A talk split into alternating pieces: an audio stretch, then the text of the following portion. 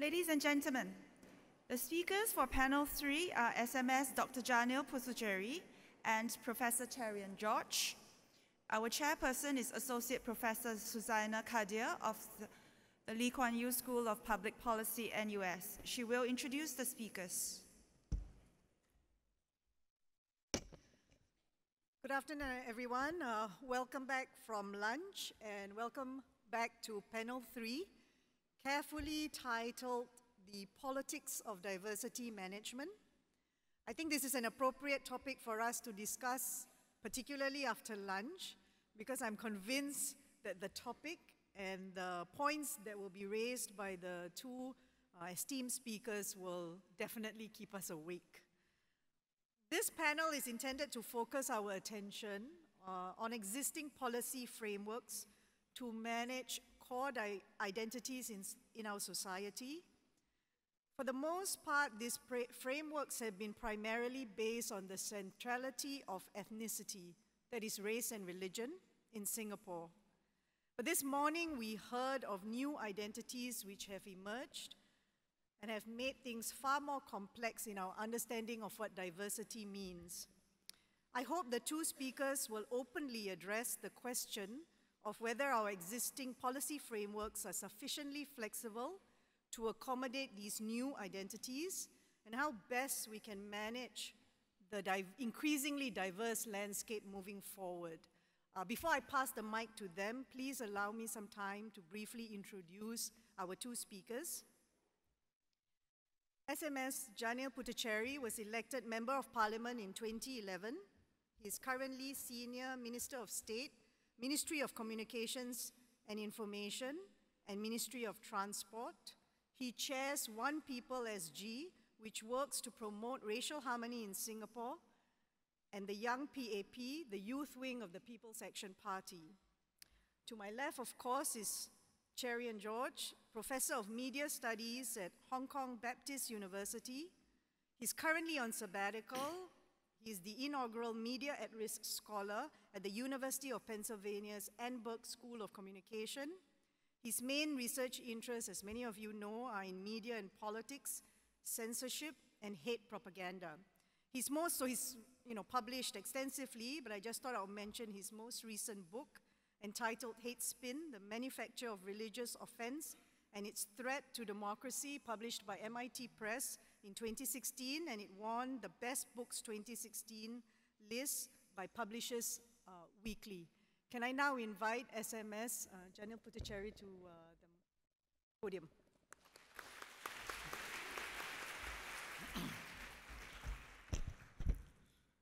Good afternoon. Thank you very much. And, um, you know, after a very scintillating uh, session last night, uh, fascinating discussion this morning, and uh, interesting lunch. I know that uh, the last thing that an august audience like yourselves wants is to listen to two balding middle aged Malayali men on stage.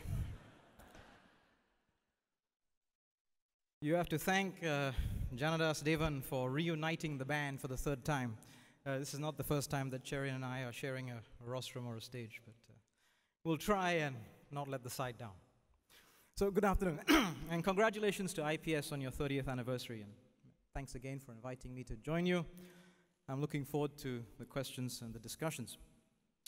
In addressing this issue of the politics of diversity management, you might begin by asking if diversity needs to be managed. Does diversity need to be managed? In most countries and most societies and most seminars like this, this would be usually addressed as an ideological position. What is the philosophy that you as a people and we as a people come together around? And there'd be a range of philosophies that would be relevant to the issue of managing diversity, a, a range of approaches as to how to use politics appropriately to manage diversity. But if you take a big picture view, these various philosophies, these various approaches, they lie on a spectrum. And you can think of those, that spectrum in a number of ways. And I might begin by saying, on one axis, you might say, on one hand, you have a very uh, heavy handed, uh, micromanaging,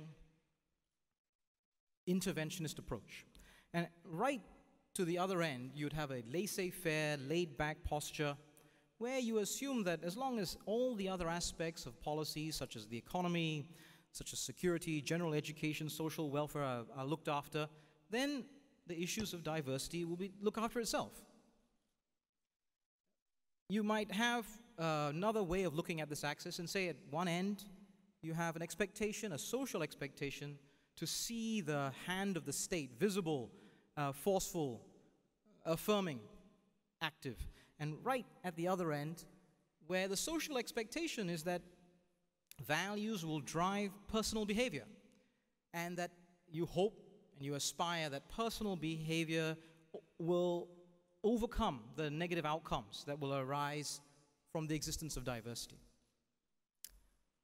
Another way, another way is to think that you could deal with this issue ex ante. Let us preclude problems, avoid conflict, go upstream, anticipate the issues. Or right at the other end, ex post, mitigate, ameliorate, dampen down the problem if and when it arises. But the reality is there will be negative outcomes as a result of diversity. History has shown us time and time again, left unmanaged, left with no intervention, left with no sight over the matter, the society wide aggregate of individual choices, the society wide aggregate of personal behavior have repeatedly, consistently demonstrated negative outcomes for minorities, for people who reflect the various shades of diversity in any society, in every society. When we think of these axes, where a given society lies isn't fixed, nor should it be. Societies change, aspirations change, our view on values change. And the reality is, we should also not choose to position ourselves at the same point for all the dimensions of diversity. You cannot treat every issue of diversity in the same way from a purely philosophical point of view. And even if you try to, even those societies that claim a purist ideology driven approach to this idea of diversity are caught off guard when a new variable of diversity is introduced. And you know, the examples of what's happened in the US makes a, it's, it's a very public view of what has happened when you, you, you introduce new ideas of what constitutes diversity. And time is required for a social acceptance of a new position on a new issue of diversity. I would argue that here in Singapore, in general, we lie somewhere in the middle. For some of these issues, we've gone much more upstream and interventionist. And race, as an example, we've created that construct of CMIO, and we've based policy around it. We've thought about our national identity and our national, national education approach around it. That is on one end of the spectrum. We haven't taken an ideological position on this. We have chosen a set of tools to achieve a functional outcome. But even for things where we've moved towards a much more laissez faire approach, a hands off approach, it is on the basis of what are the outcomes that ar- arise from these issues of diversities. So, race, religion, language, gender, social inequality, they've been treated differently for very good reasons. The factors that affect each of these dimensions of diversity along these variables have been different.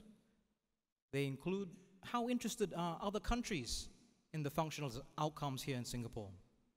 To what extent does this affect the economic opportunities for the individuals affected by these issues, by these choices, or by their circumstances? Is national security an issue or is it not an issue for that dimension of diversity? How might this issue be politicized? People mobilized around it. To what extent is the issue immutable in our construct of race, for example? It is immutable, but as opposed to, for example, religion, where some of the anxiety and some of how we've chosen to manage it is based on the fact that it is mutable and there is the risk of conversions and proselytization. How is an issue of diversity affected by its trajectory over time? just allowing enough time to pass.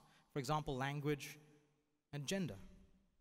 And in considering these desired functional outcomes, we have had to rely on policy sometimes, education usually, and an influence on personal behavior always.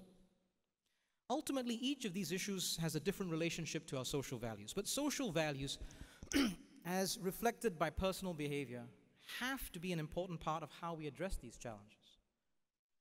Because if there's a significant discordance, a divergence between our social values and our policies, we're not going to have peace and harmony on any of these dimensions.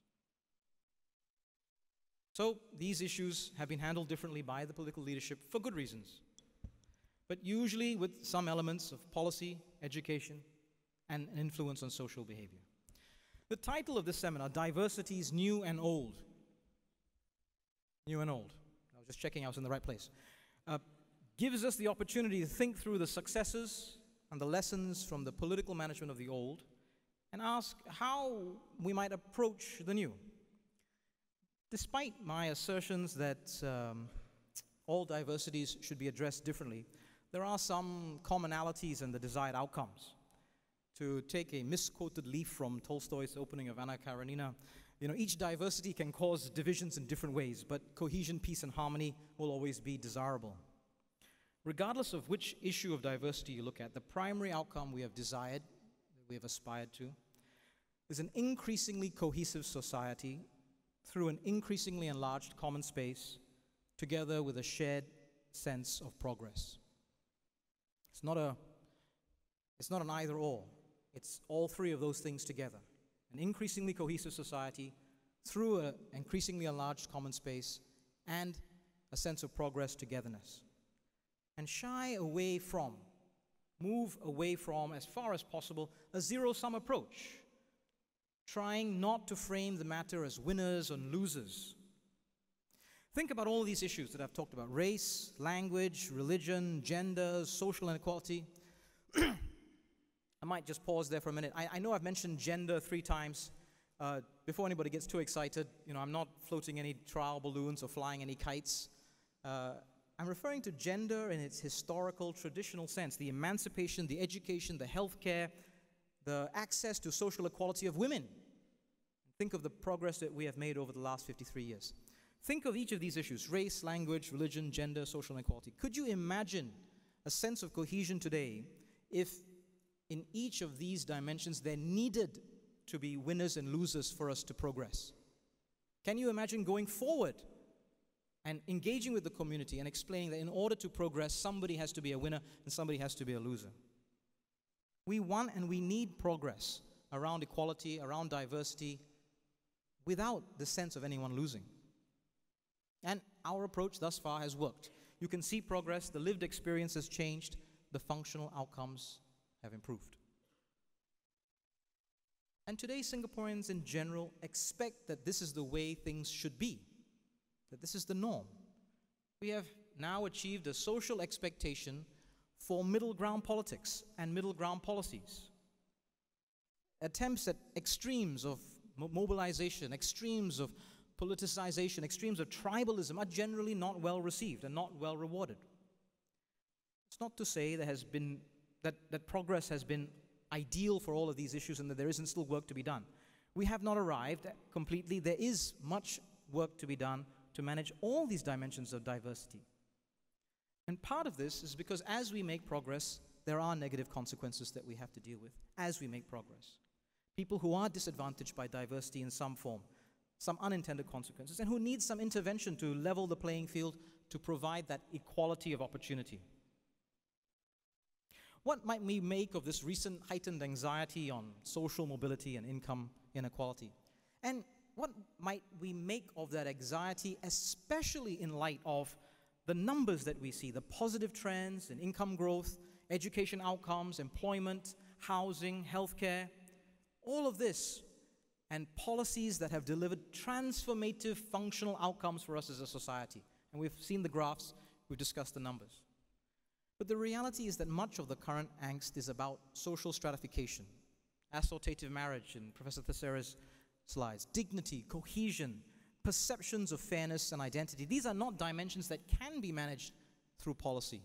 These are about our subjective well being, our aspirations, and ultimately about our confidence in our future. In thinking about this, I think one of the key issues that we need to recognize in the management of diversity is that there is, for any given individual, an element of random chance of luck. You don't choose your parents. An individual doesn't have a choice over which of these variables affect them for better or worse. And so at the start of your life, it's not a choice or a morality or an attitude, it's random luck. We need processes and tools to deal with that and policies to introduce a moral element of social development to mitigate the influence of chance. That's what we have done. And this is what we have to continue to do. And in order to do it well, we need to recognize that element of chance that needs to be mitigated. We have to hold fast to these ideals in terms of social outcomes that we want this cohesive society through an enlarged common space and a shared aspiration of progress. And without all three of these functional outcomes consistently, repeatedly delivered, and strengthened by every change that we make for policy, we're not going to be able to manage diversity positively. If you don't have these three things, whatever our aspirations for the future are going to be, we're not going to make progress. And we need that as a platform because whether the issues of diversity are historical, the problems that are still extant today, or some new issues that become significant over time, we need that platform of confidence going forward. This has been our approach to meritocracy and diversity. And not all meritocracies are the same. Just as not all democracies are the same. Each democracy has its own unique social compact and aspirations. Our meritocracy has to be managed with an understanding of what Janadas talked about this morning the plural values around the diversity that we hold dear. And he encapsulated that in this idea that our dignity and moral worth must not be equated with economic worth. The beginning of our discussion this morning. Our meritocracy has brought us far and continues to be the best way of ensuring that our ideal outcomes remain possible. We haven't got there yet, but we have to hold on to an ideal that makes it possible. Meritocracy does generate negative consequences. There are problems, but we should, can, and we will deal with them rather than assuming that the entire approach is not working. The foundation of the political management of diversity remains meritocracy. And like democracy, it's not perfect. And like democracy, again, poorly quoting Winston Churchill, it may well be the least worst way of dealing with an imperfect world as we try to make this imperfect world better for all of us. Thank you very much. Can I now invite Cherian?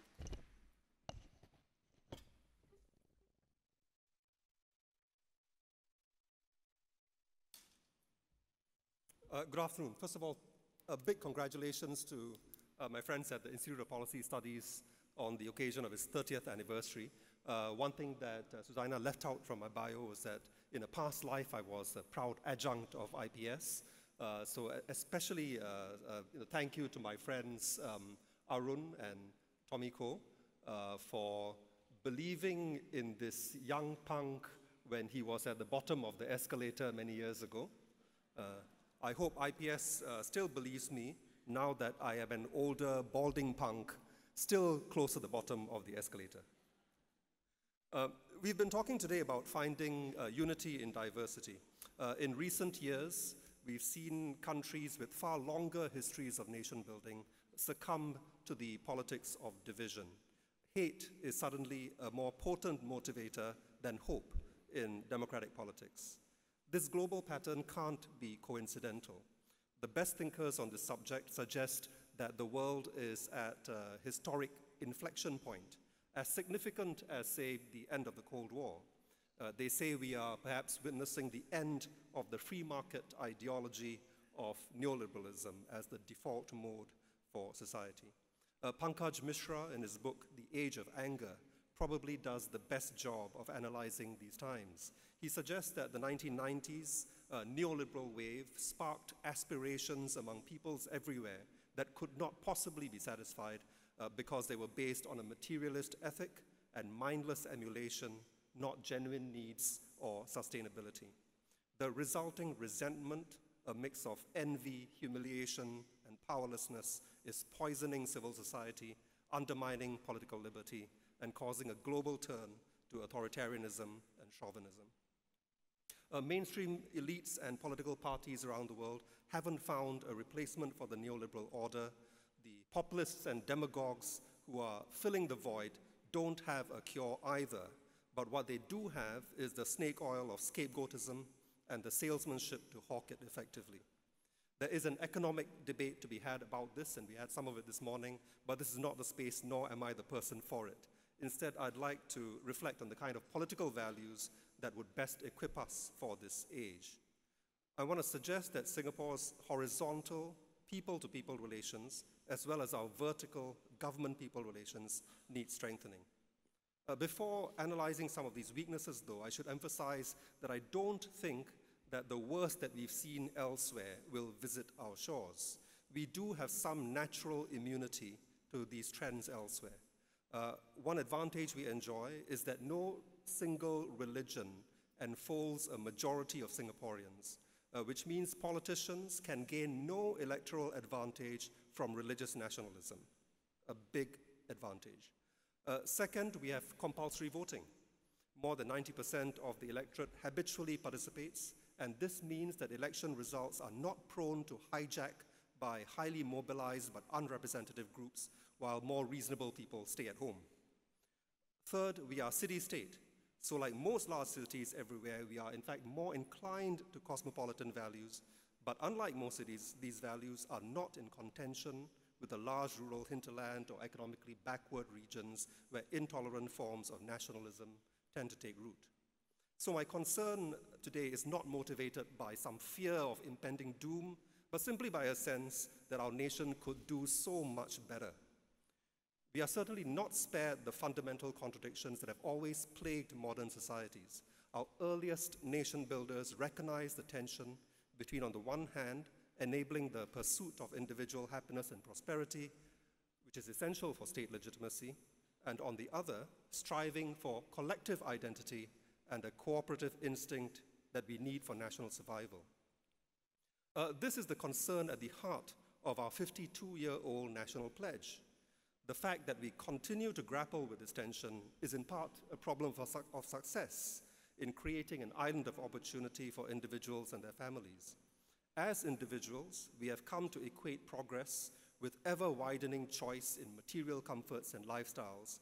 Uh, social mobility, for most of us, means escaping the masses out of the void deck into the country club, into ever more exclusive circles where we can be increasingly fashion conscious about what we eat and wear, finicky about the neighborhoods we live, and fastidious about our forms of worship. The rise of what Mishra calls revolutionary individualism or revolution of aspiration was encouraged by Singapore's embrace of neoliberalism in the 1990s when the market became an ethic, not just a tool. In the resulting privatized, gated version of the Singapore dream, there's not much room for other Singaporeans. Gotong royong is out, jealously guarded entitlement is in. Live and let live is replaced by intolerance, by snobberies of class, culture, and creed. What should we be aiming for instead? I think there are at least three distinct ways of approaching the goal of national unity. The first is to think of it as a question of social order. This approach sees cohesion mainly as a security imperative. Ethnic diversity is regarded as a disadvantage, but acknowledged as a given that we can't erase. So let's at least make sure that it doesn't blow up in our faces. As for political diversity, there are fewer compunctions about forcing a consensus. When we view diversity through this lens of social order, we end up outsourcing its management along with other security problems to the state. A second alternative approach emphasizes the principle of reciprocity. We expect our rights to be respected, but by the same token, recognize the rights of others, even if this means we don't always get our own way. So we create fair and transparent rules for handling disputes, and we will honor the outcomes of these procedures. The legitimacy of the system hinges on everyone's equal ability to participate in it. In this view, it's okay if we don't always get our way, at least if we get our say. A third approach to managing diversity is based on a civic ethos, where people's notion of the good life or a good society factors in the well being of others, including people very different from ourselves. This worldview would be in evidence when, for example, the leaders and members of a majority faith instinctively rise in defense of minority religions when they are under attack. Another indicator of strong civic ethos would be when people are willing to support higher personal income taxes if it meant that their children can grow up in a more civilized environment with more social justice, less poverty. This is part of the social compact in some societies, and if it seems wildly unrealistic, too idealistic for Singapore, well, that just goes to show that it's not been part of our public discourse for a long time. We shouldn't think, though, that this civic ethos is a totally foreign idea.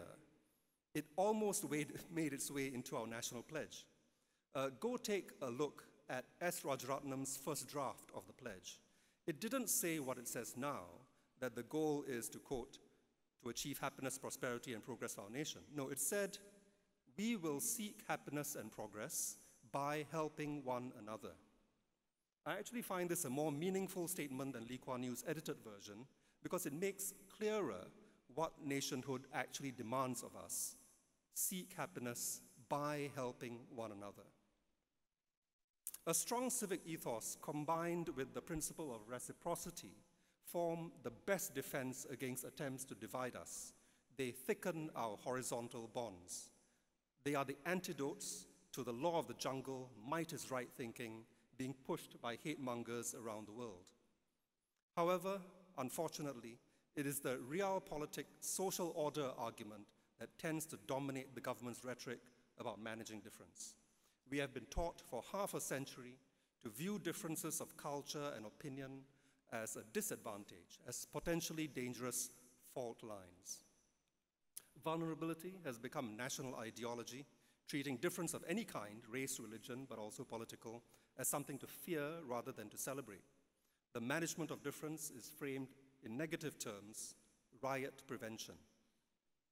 This sort of thinking does not permit horizontal, people to people trust to thicken. It feeds into the very kind of fear and zero sum thinking your difference is potentially at the cost of my well being that is being encouraged and exploited by populists everywhere. The ideas of reciprocal rights, inclusive and fair processes, and of a civic responsibility to the strangers beyond our families and tribes are essentially democratic values. Now, it may seem odd right now to hitch our hopes on democratic values considering the crisis that some democracies are in. Uh, political scientists even talk of a democratic recession. And indeed, it's difficult to maintain faith in one person, one vote uh, when this system has delivered Donald Trump, Brexit, and a number of dangerous far right parties in Europe. But the correct response to these events is to find ways to make democracy work better rather than to abandon it and to defect to Chinese or Russian style autocracy. That would be as rational as saying that since your heart medication has got unpleasant side effects, you're going back to smoking. Democratic values are still the best answer, not the cause of the self serving individualism we've been talking about. And this is not some contraband notion that I smuggled in on SQ21 from America yesterday. Uh, this too is an idea at the core of our national pledge when the founding fathers of our republic wanted a way to focus children's mind on nation building, on accomplishing unity in diversity, what did, what did they do? They wrote a pledge to build a democratic society. Democracy, as they saw it, wasn't the problem. Democracy was the solution. And here's where I need to add another word to uh, Minister Desmond Lee's mention of four values uh, that are good for nation building. He mentioned meritocracy, fairness, cohesion, trust. Uh, he is in fact departing from the original vision in the pledge that it is built primarily on democratic society. Now, of course, the PAP continues to embrace democratic institutions insofar as uh, reasonably free and fair elections give it the legitimacy to rule. There's also a non trivial sense in which the formal constitutional separation of powers is still maintained. But the pledge doesn't merely say that we, the citizens of Singapore, will protect and preserve democratic structures that we have inherited. No, it requires citizens to build a democratic society. It's supposed to be an ongoing, active process in which all of us are supposed to participate. So, contained in our pledge is the understanding that when we all collectively build this democratic society, when we think horizontally, not just vertically, we will learn to recognize one another as equal citizens despite our differences.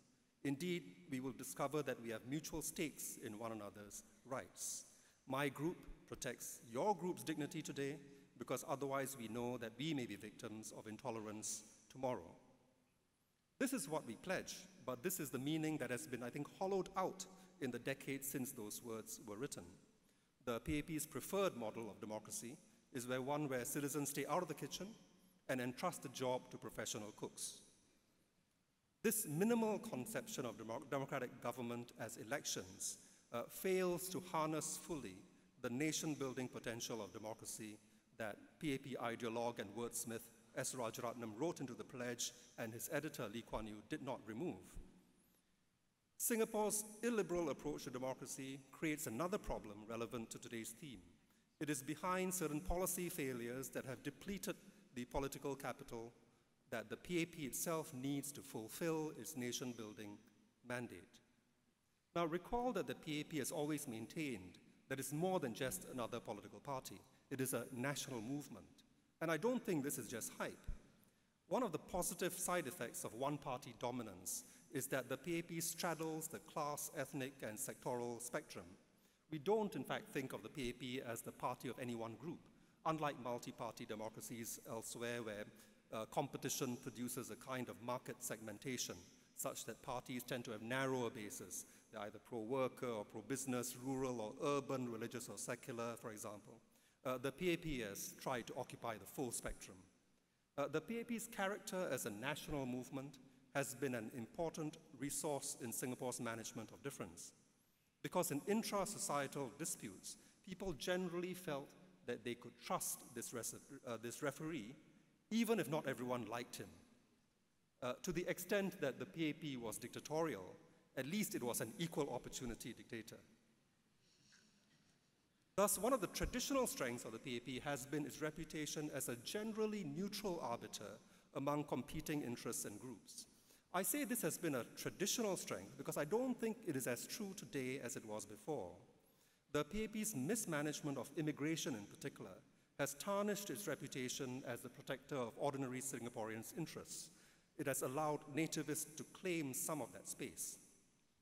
When disaffection finally bubbled over in 2011 election, the government finally moderated its uh, immigration policies. But lasting damage had already been done to its moral legitimacy. Uh, two signal events, each unprecedented in its own way, reveals the extent of that damage. First, in 2013, the government's population white paper and its 6.9 million population planning figure was rebuffed even in Parliament. The government could not carry the ground because people simply did not trust that it was acting in their interests. Then in 2014, Philippine nationals in Singapore had to abort their Independence Day celebration in Orchard Road on the advice of police after online protests. Now, remember, this is a country that is trusted to host some of the world's most sensitive meetings, like the Shangri La Dialogues and the Trump Kim, uh, Kim Summit.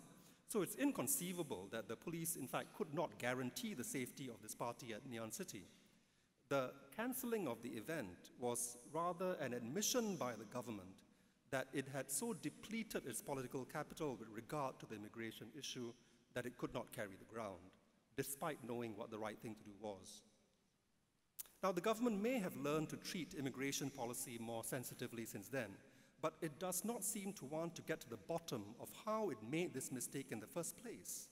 If it did, I think there's no running away from the fact that part of the uh, fault lay in the fact that it had stifled the immigration debates over the preceding one or two decades. And this was a key reason why unhappiness had been allowed to build up. Now, of course, the government says that it consults internally and externally, that uh, important decisions are open to debate. But just as many countries claim to believe in free trade, but in practice operate a whole regime of regulations and tariffs to protect their markets. The Singapore government, likewise, uh, ensures that the trade in information and ideas never challenges its monopoly. And it's unclear how this anti competitive approach helps Singapore or the PAP itself in the 21st century. We know that in every other enterprise, the stress testing of vigorous competition brings out the best in people and organizations. We know that external scrutiny and transparency are the safest checks against abuse.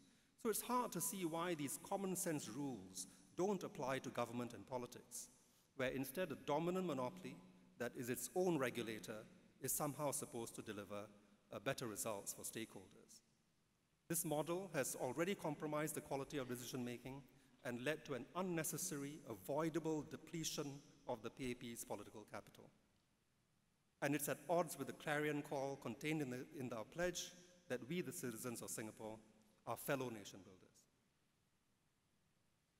Now, this event, like other IPS conferences, is partly a showcase of uh, Singapore's fourth generation leadership.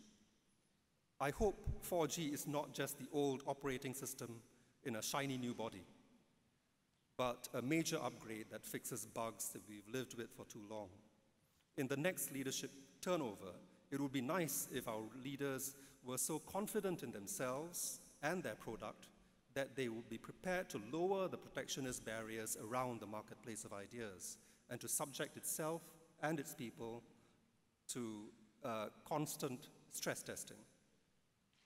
Equally overdue is a leadership able to model an enthusiasm for multiculturalism deeper than the superficiality of colorful costumes and spicy cuisine, uh, not just to appeal to tourists, but more importantly, to get Singaporeans to see diversity mainly as a source of vitality and not always as a vulnerability.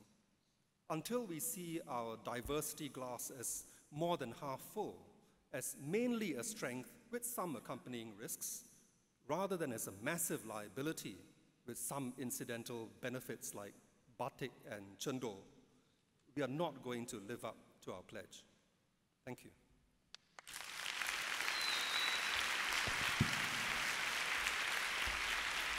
Thank you, Cherian.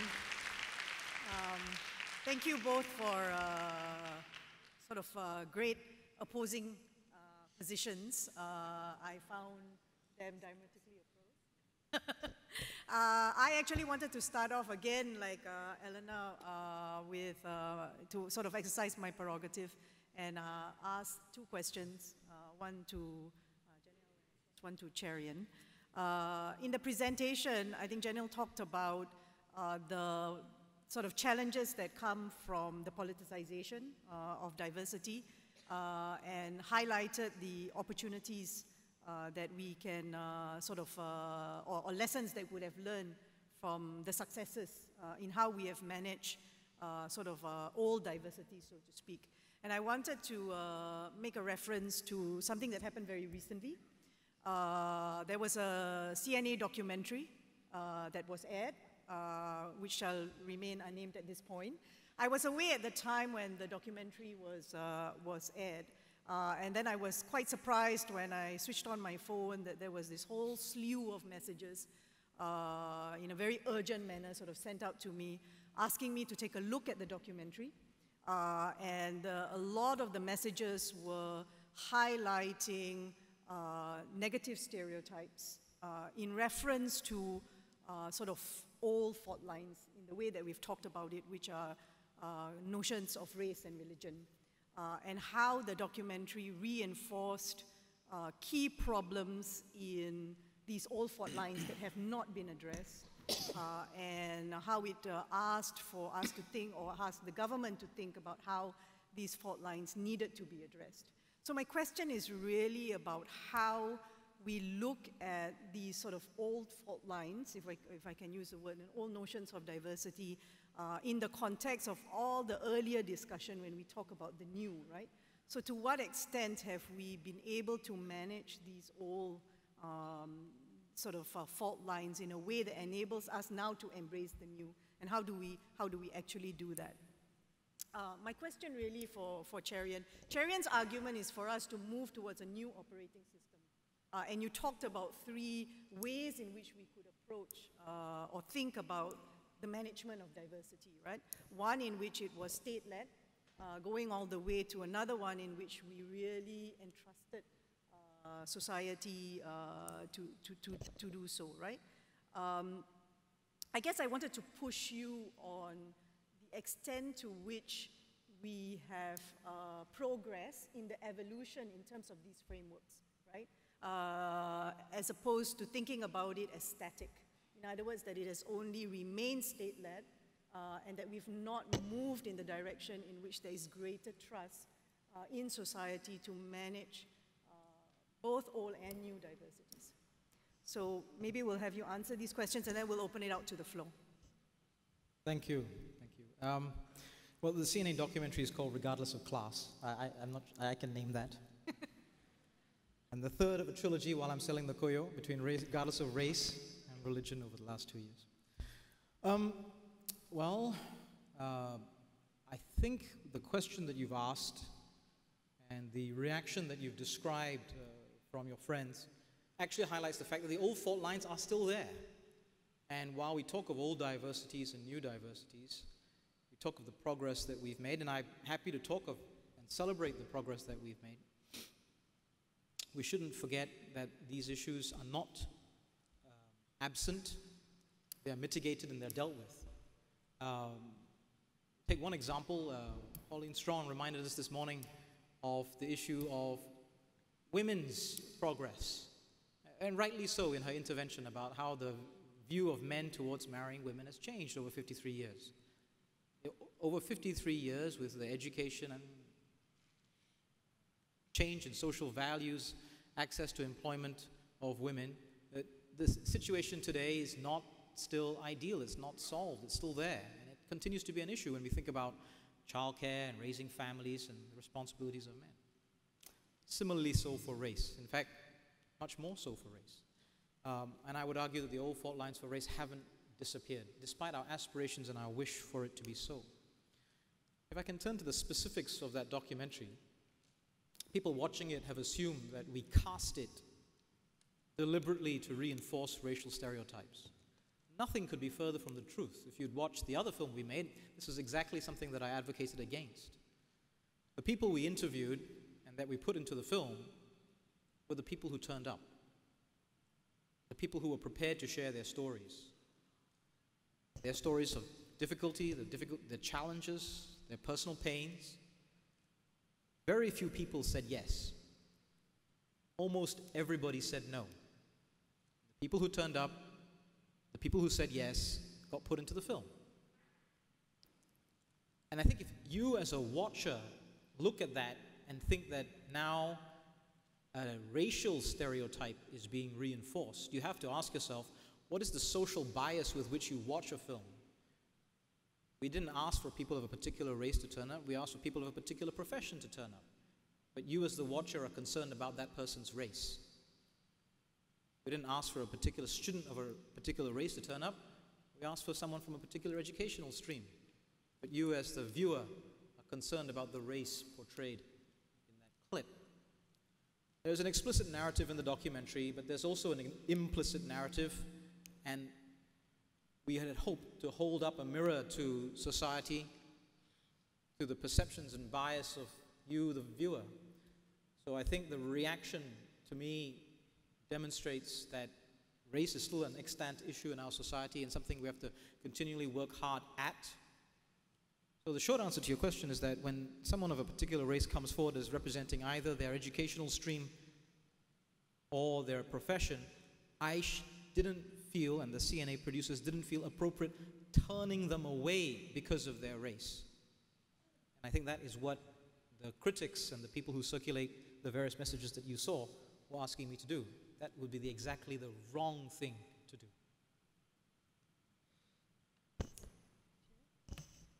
Thanks, Zaina. Um, well, I should uh, first clarify that uh, the change in operating system that I was uh, requesting was not actually away from a state-led model. Uh, because I think for reasons of uh, path dependence, uh, Singapore is well and truly stuck with a state-led society.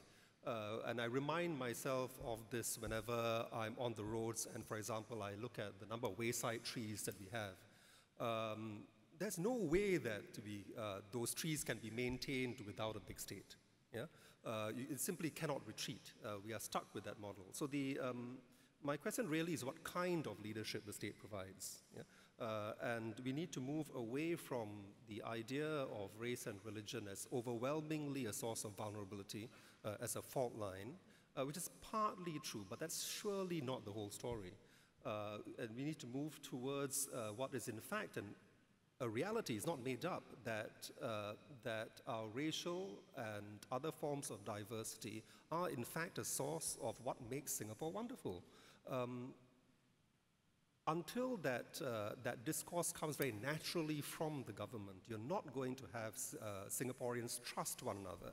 If you don't have Singaporeans trusting one another, uh, all this uh, kind of community, you know, gotong royong that um, Desmond Lee was talking about this morning is not going to happen. Uh, we're going to continue relying on the state because we simply don't trust our fellow citizens. there has, you asked, has there been progress? yes, I think that um, there has been a much more conscious attempt uh, to get um, citizens to appreciate other cultures more. Um, there's a lot of good work being done with youth, including by One People SG that, uh, that uh, Dr. Puthucheary leads. Um, but there's still something missing.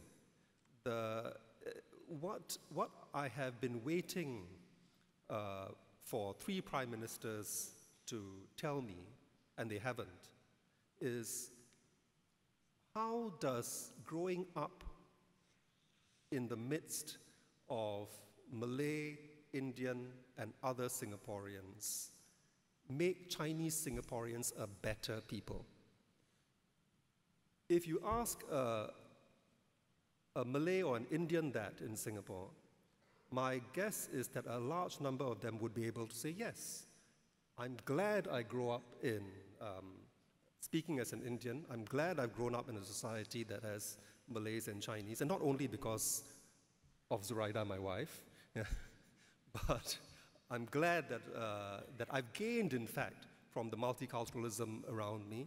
It has, in many ways, um, moderated some of my the Indianness in me. It has given me new dimensions, given me new choices, and so on. I've yet to hear uh, Chinese PAP leader make that argument. I hope it will come with our next prime minister. I've yet to hear it. Uh, instead, the overwhelming message has been that these are fault lines that cannot be wished away, which means that diversity is, over, uh, that over, is overwhelmingly a risk factor. Everything else is just mitigation. Uh, as long as that's the case, uh, we're not going to get far. And I know there, that there'll be realists, the PAP is full of uh, realists, self described realists, uh, who say, no, that's far too rosy a view. I don't necessarily see that as any more realistic a view than the view that I'm presenting. I like what uh, Minister Lee said this morning that uh, race is a social construct. Uh, I think diversity and multiculturalism are also social constructs. Uh, the way we view diversity as a social construct, and unfortunately, overwhelmingly, the experience of diversity has been constructed by the PAP as primarily a risk factor. It needn't be. It is partly a risk factor. It is, in my view, overwhelmingly a. And it is um, not reassuring to me as a member of the minority that the messaging uh, from the government has lacked this dimension. Thanks. Okay, we'll open it now to the floor for questions. Uh, there's, uh, I think, someone on my left. Go ahead. Yes. Thank you. Good afternoon. My name is Doreen, um, and I'd like to suggest that one way of managing diversity is by creating opportunities for constructive dialogue between differing camps. So with regard to the divide on sexual orientation and gender identity, it is very difficult for us to discuss LGBTQ issues in mainstream media because of our content codes, which prohibit the, um, which prohibit the transmission of content which promotes or justifies the homosexual lifestyle. So as a result, we have very little or no positive portrayal of LGBT people on local TV. If you watch Channel 8, you will think that LGBT people are serial killers or effemin- effeminate men running around in feather boas, just waiting for the right woman to come around and straighten them out by the end of the entire drama series. So it is no wonder that there are some Singaporeans who think that LGBT people are deviants, perverts, pedophiles, or that sexual orientation or gender identity is changeable. So, to counteract these misconceptions and to create opportunities to build bridges, um, I have two cents to share. The first cent I will share is that I suggest the removal of the prohibition against the positive portrayal of LGBT people, or at least moving such portrayals to a later time belt. And my second cent um, goes back to the SID documentary that we mentioned earlier, Perhaps also we could have a regardless of sexual orientation or gender identity episode. Thank you. So you were making proposals. Did you have a question? I was sharing my thoughts. Okay, that's good. Do you want to respond I to that? I think she is looking for a response, uh, even though there wasn't a question. Well, firstly, um, I don't choose what the next episode is going to be. I'll see what CNA makes a pitch for, but I'll pass your message on. They're here. Um, I think uh, I, I take your point about constructive dialogue, and we need to create platforms and opportunities for constructive dialogue. I think before we can think about what happens in the mainstream media, broadcast code, the reality is can we even have this type of constructive dialogue around that issue in person? Are there forums and platforms where community leaders can usefully engage and try to think of what are the issues where there is a middle ground on this matter?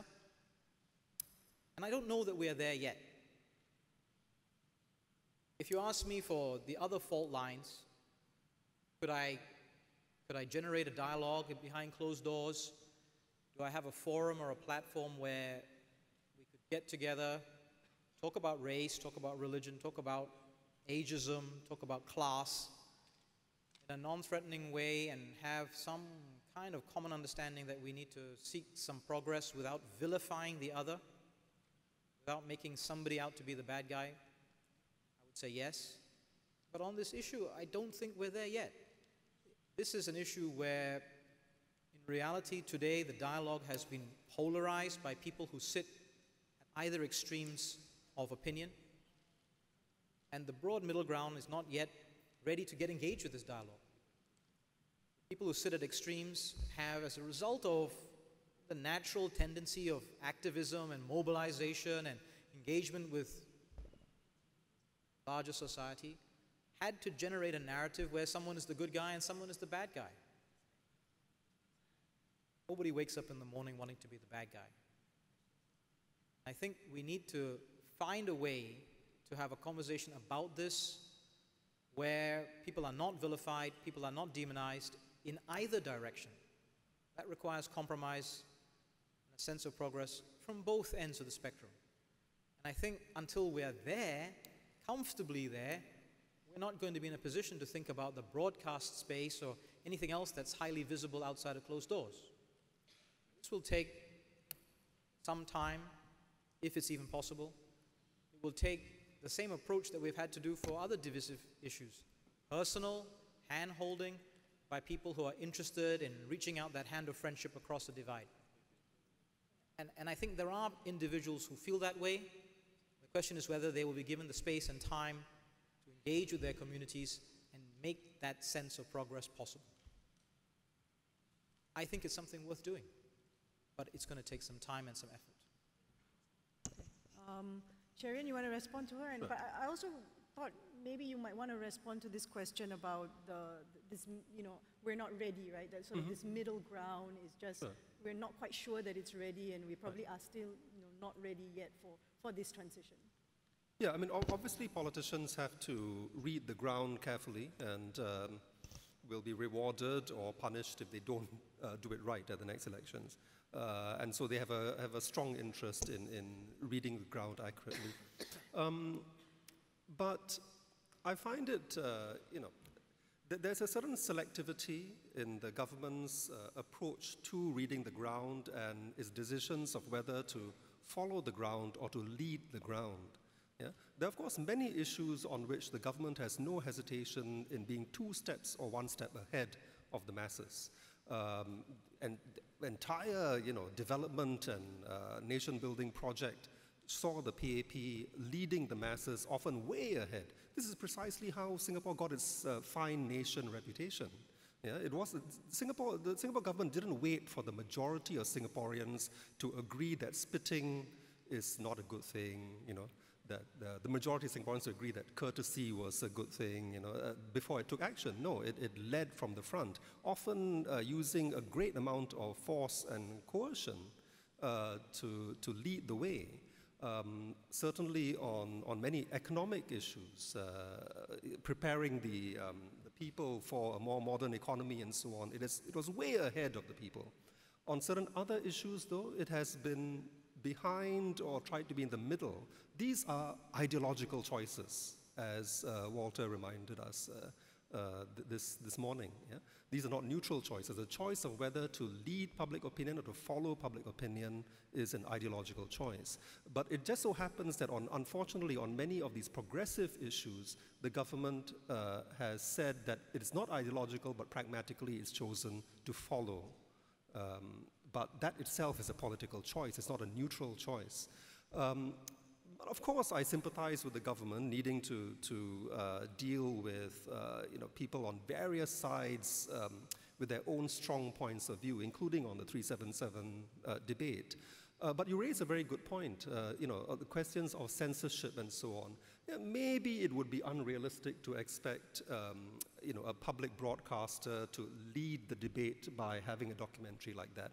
But is it unrealistic to say that at least the activists who want to do it on their own steam should not be obstructed and certainly should not be punished? And unfortunately, that is the reality right now. That if you look at the conservative, progressive spectrum on many of these issues, uh, where the government says that it is just playing a referee. In fact, it's not. It is a biased referee. Uh, it, uh, it is an open secret that activists for certain progressive causes are not just obstructed but also blacklisted. It can affect their employment prospects, for example. Uh, it can certainly affect their ability to organize. That does not sound to me like a neutral referee. That sounds to me like a referee that has decided that it wants the conservatives to win. So, the, in that spirit, I certainly agree with you that these are the questions we need to ask about the role of government uh, in, in managing culture, in, uh, in deciding what kind of activism is permitted and what kind of activism is punished. Uh, there is a clear bias for uh, conservative groups and against progressive causes. I, am sorry, Susan, I have You to have jump to come in. I have to jump Okay. in. I would argue that some of the comments that uh, Professor George has made, these are not ideological choices. I mean, you can see them as ideology if you disagree. I disagree. I think that many of these are practical, pragmatic political choices about what can be done, what society will accept. And I find myself in the very unusual position of asking Professor George to agree with me that his aspiration would be for our government to be a little less coercive. Surely, surely, a significant thrust of his speech that he has made and much of what he has written is that we should be less coercive going forward in general. Um, and, and I think that kind of aspiration that we need to be less coercive because people feel a sense of engagement and empowerment around social issues and around the progress of our society has to be seen as a positive development after 53 years. But are we less coercive on certain issues? Hmm? Are we less coercive on some? Well, you, do you want us to be less coercive or more coercive? I Uh, can't yes, decide what you want. The- Okay. let- sorry, let me make that clear since the, the question has been asked. Uh, I would say be uh, much less coercive um, in dealing with uh, activists on the progressive side, including, uh, you know, uh, censor them less. Uh, Okay. Don't stand in the way. We're not even asking for government to come out and agree with them. We're not even asking for government to put money into public service documentaries uh, you know, that support this cause. We're just saying, step back. If, you in, if indeed uh, you sincerely believe, as uh, the PAP, that we have to let society evolve uh, and uh, government will watch carefully, watch the evolution, and move in step with society. If you sincerely believe that, then let society evolve. Don't, don't obstruct activists that are trying to persuade their, uh, their fellow citizens of a certain point of view. Uh, and there are documented uh, cases, but of course, these are, uh, I, would, I would be the first to admit that the proof isn't um, conclusive because the way these things are done are hidden. But there, like I said, it's an open secret that activists for certain causes, like the death penalty, like uh, LGBT rights, are penalized.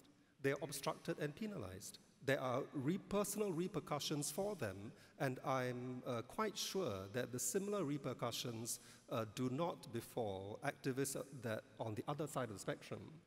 Yeah. So it is a selectivity of coercion, it is a selectivity of liberalization that is a worry.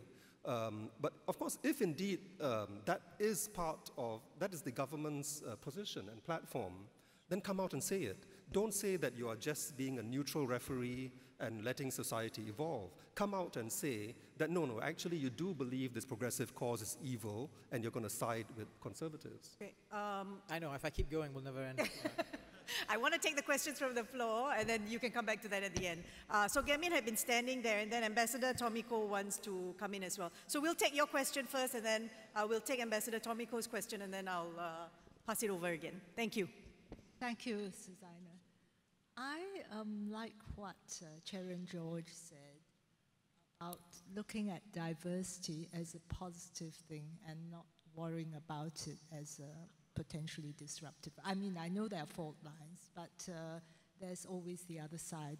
I want to ask about meritocracy, which we know is here to stay, like um, other parts of our nation building. Now, can we have a form of meritocracy that is less linear? Because as I see it, Singapore is rather numerically obsessed. We um, much as I admire DPM Tharman, I don't like this escalator analogy because it's unidirectional. In fact, it's only going up. It's going up at a particular speed. Who decides the speed? Um, I, well, between the vertical and the horizontal, I think there are many, many other directions. And in fact, uh, DPM Tharman has said that we should not uh, look at achievements in, well, he has said in the past, especially in relation to education. So can I ask for, if it's possible, can I ask the panelists, to evolve a meritocracy that is more multidirectional, less linear, and therefore, especially, we do not have the ruling party, which is obviously at the top, telling everyone at the bottom, even if they listen, what to do. Thank you. I'll take Tommy Koh's question. So, Ambassador Tommy Koh, we'll take your question and then uh, I'll let the panelists answer.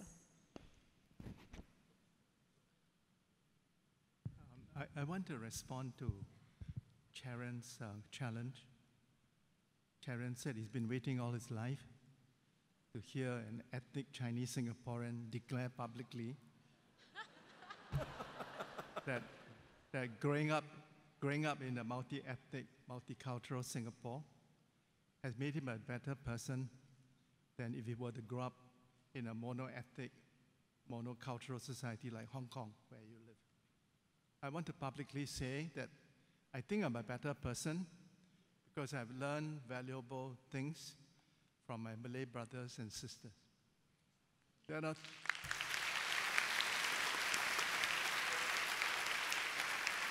Uh, there, are, there are two important concepts in the Malay Indonesian culture. Gotong royong is one.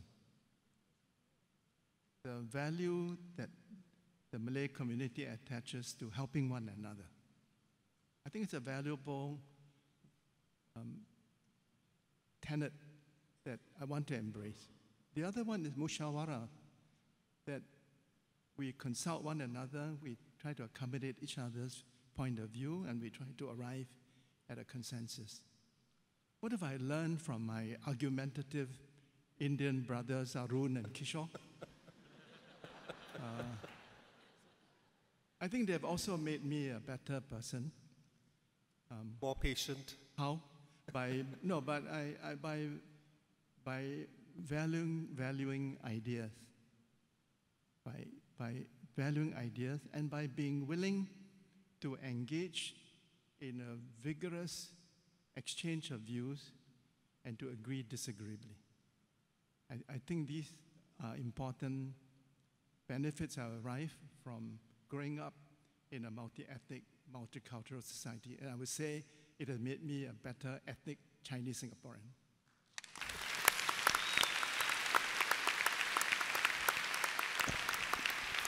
Do you want to uh, answer Ganin's uh, question on meritocracy?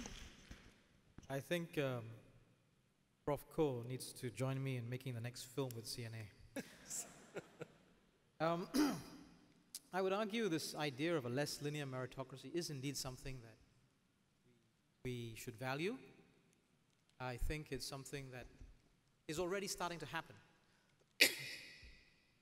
um, if you think of the extent to which we want to reimagine the future of adult learning the SkillsFuture, this idea that we can have multiple pathways in our career, that education isn't a discrete handful of years from 16 to 19.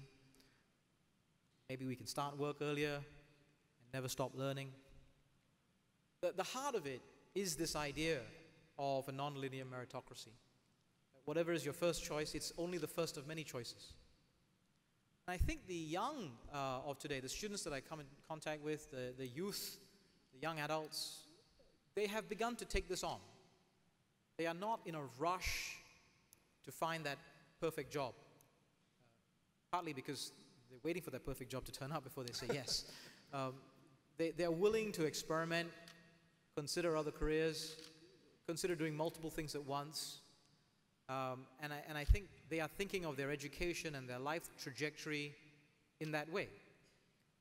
Uh, oh, it may ha- also have negative consequences. I suspect Minister Josephine will, uh, will be, continue to worry as to whether people get married uh, as people make these non-linear choices. Uh, but I think it's happening. These changes take a lot of time because it speaks to the idea of what counts as a satisfactory life.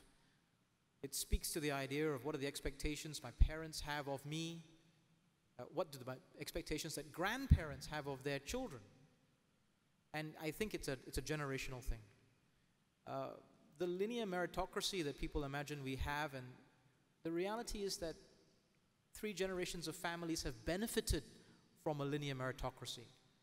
People of my grandparents' generation, my parents' generation, they have lived through a changing world where they have seen the benefits of that linear meritocracy. And for them to not want to persuade my children to benefit from that ideal takes a lot to hold them back. It takes a lot to hold them back and say, give your grandchildren a little bit of space. Because to their mind, they cannot imagine a rapidly changing world in any other shape or form. That's the experience that they lived through, that you had to get on this bandwagon that you've described as a linear meritocracy. I, I, I take the point. But they saw the benefits. But how to persuade them that the world has changed so much, Mom? Just back off a little and let my son be my son and he'll find his own way. How convinced am I and how convincing can I be to my parents to give my, their grandkids a bit more space? But they will, my kids, as they grow up, will assert themselves and demand that space. And the reality is that the kids who are leaving school today, the young adults, are already doing so.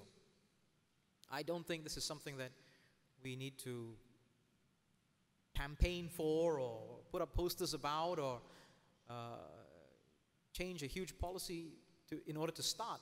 It started some time ago, and what we need to do is think of the issues around education and investment in human capital so that we can support these types of changes in education and aspiration and employment going forward. I think it's happening already, uh, and long may it continue.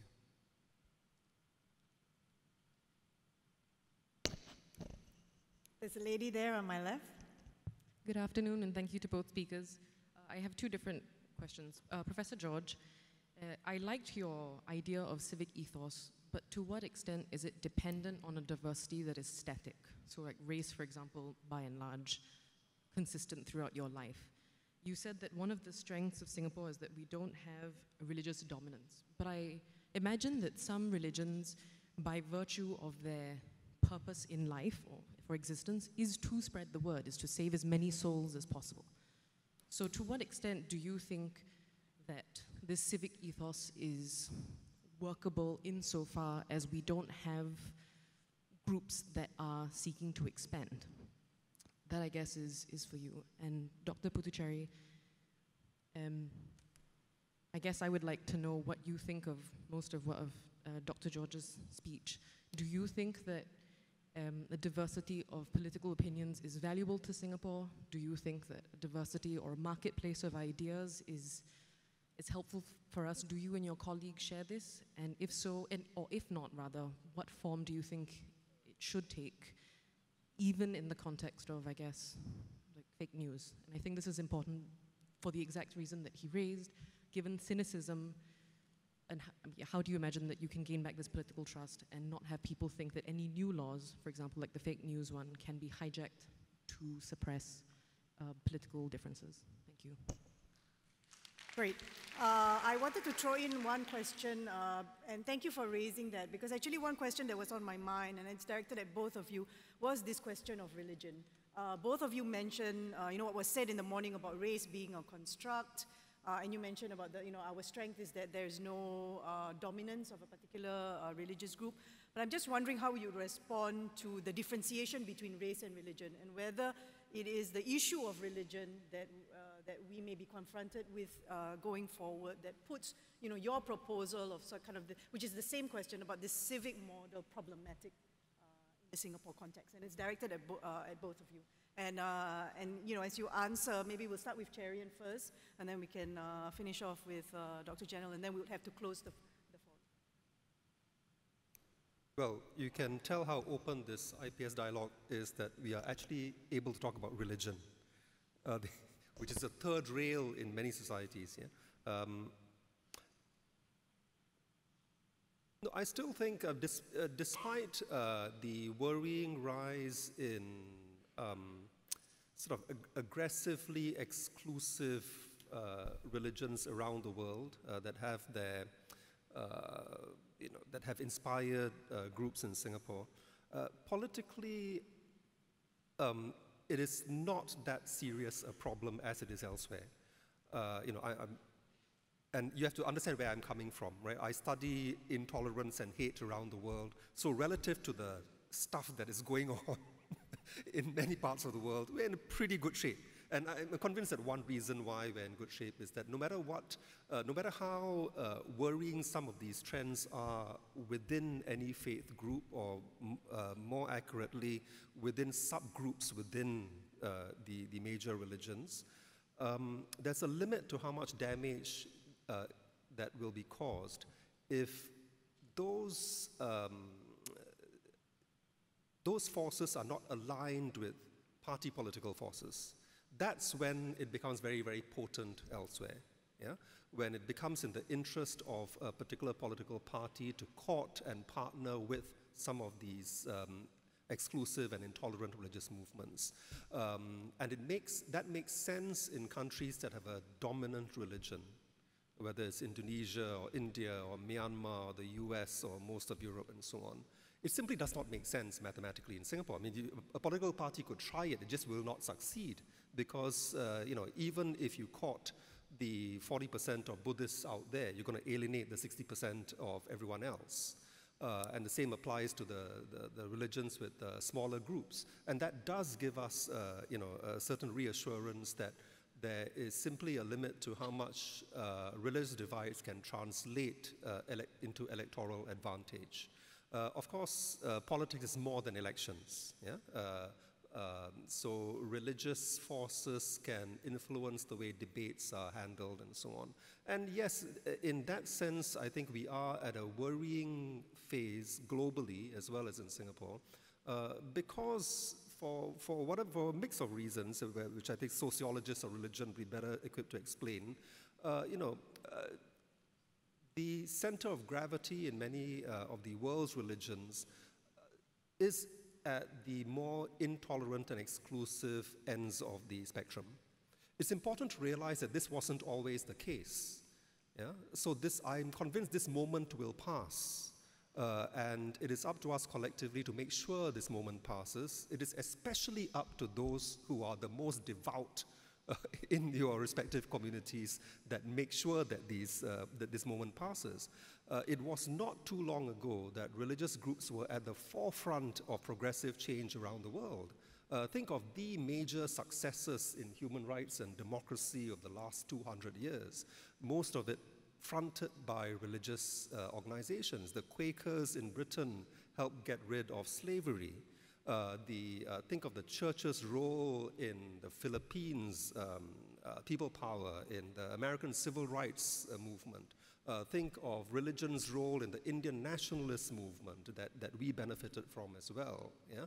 Um, so there is a strong history of religion being on the side of tolerance, of expanding human rights, uh, and it is, it is depressing to see how it is, uh, it, uh, you know, this strong tradition of religion standing up for the rights of others, including those uh, of other faiths, has somehow been relegated, and, and instead the prominence, um, uh, the, the, uh, the, the, wind is in fact at the backs of those who are more exclusive.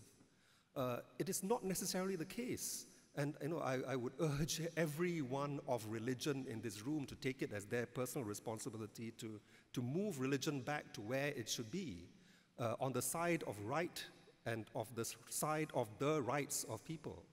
Um, there are many inspiring stories around the world. I mean, uh, in Philadelphia, where I'm, where I'm, now on sabbatical, I visited the, uh, the leading human rights group that stands up for uh, Muslims in the US. Yeah? The, uh, so the Philadelphia chapter of the Council on uh, American Islamic Relations.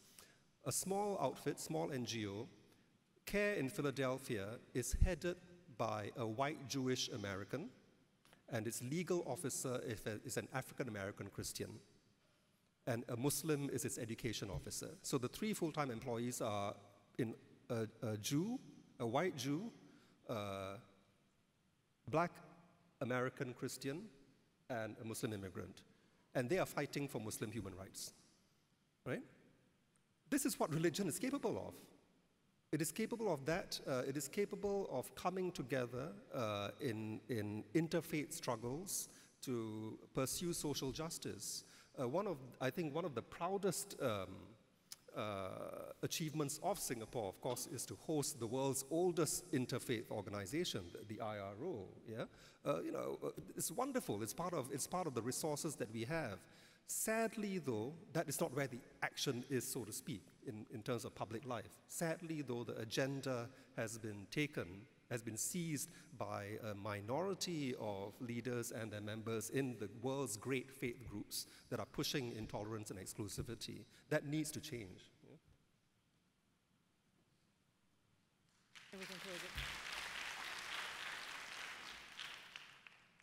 Thank you. So I'll try and deal firstly with the issue of the race and religion, the differentiation and the conflation. Then uh, the, sorry, I couldn't remember, I couldn't remember where the lady was speaking from. Uh, marketplace of ideas with respect to political opinions and, and deliberate online falsehoods. So let me start with um, religion. What he said, I agree with everything that Professor George has said. Does that mean that now the marketplace of ideas has broken down because I don't have a diversity of views from him? I hope not. I agree with him wholeheartedly on his statements that he has made about tolerance in religion. Um, but I think that sense of agreement, that sense that we have the same view on something, doesn't mean that the process of engaging with these ideas doesn't mean that the marketplace of ideas is not functional. If we think of uh, that sense of what we're doing with the select committee, for example, and uh, deliberate online falsehoods, uh, you need that sense of trust and that sense of common understanding for the marketplace of ideas to function. So I wholeheartedly believe that a diversity of opinion, political or otherwise, is a strength to a society, to an organization, through a group of friends around a dinner table. It makes not just life more interesting, but it makes life better. But you need that ability to come together.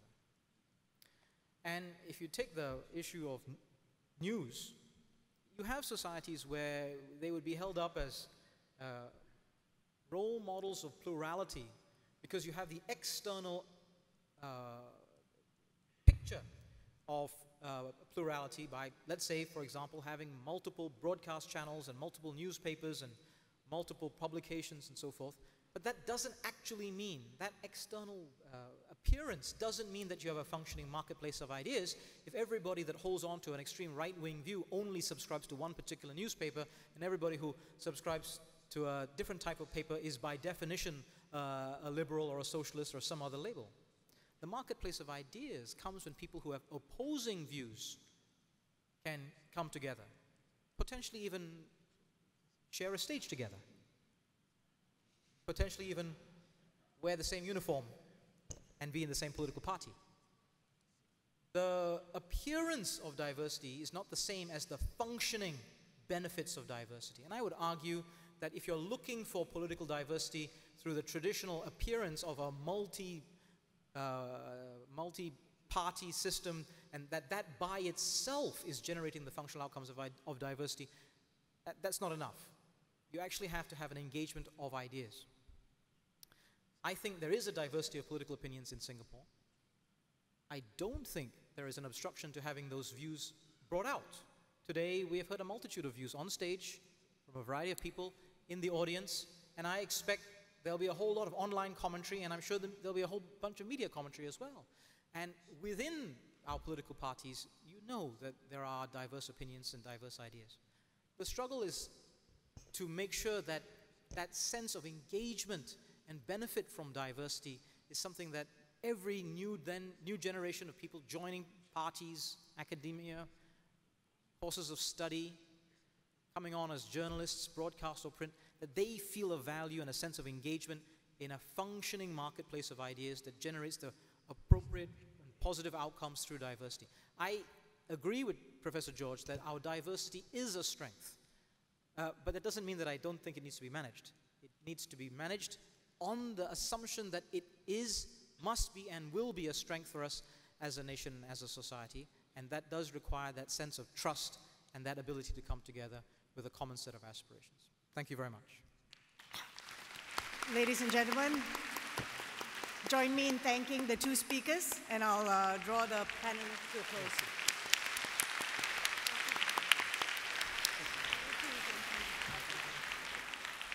Ladies and gentlemen, tea is now served. Please be back by 3.20 p.m. Thank you.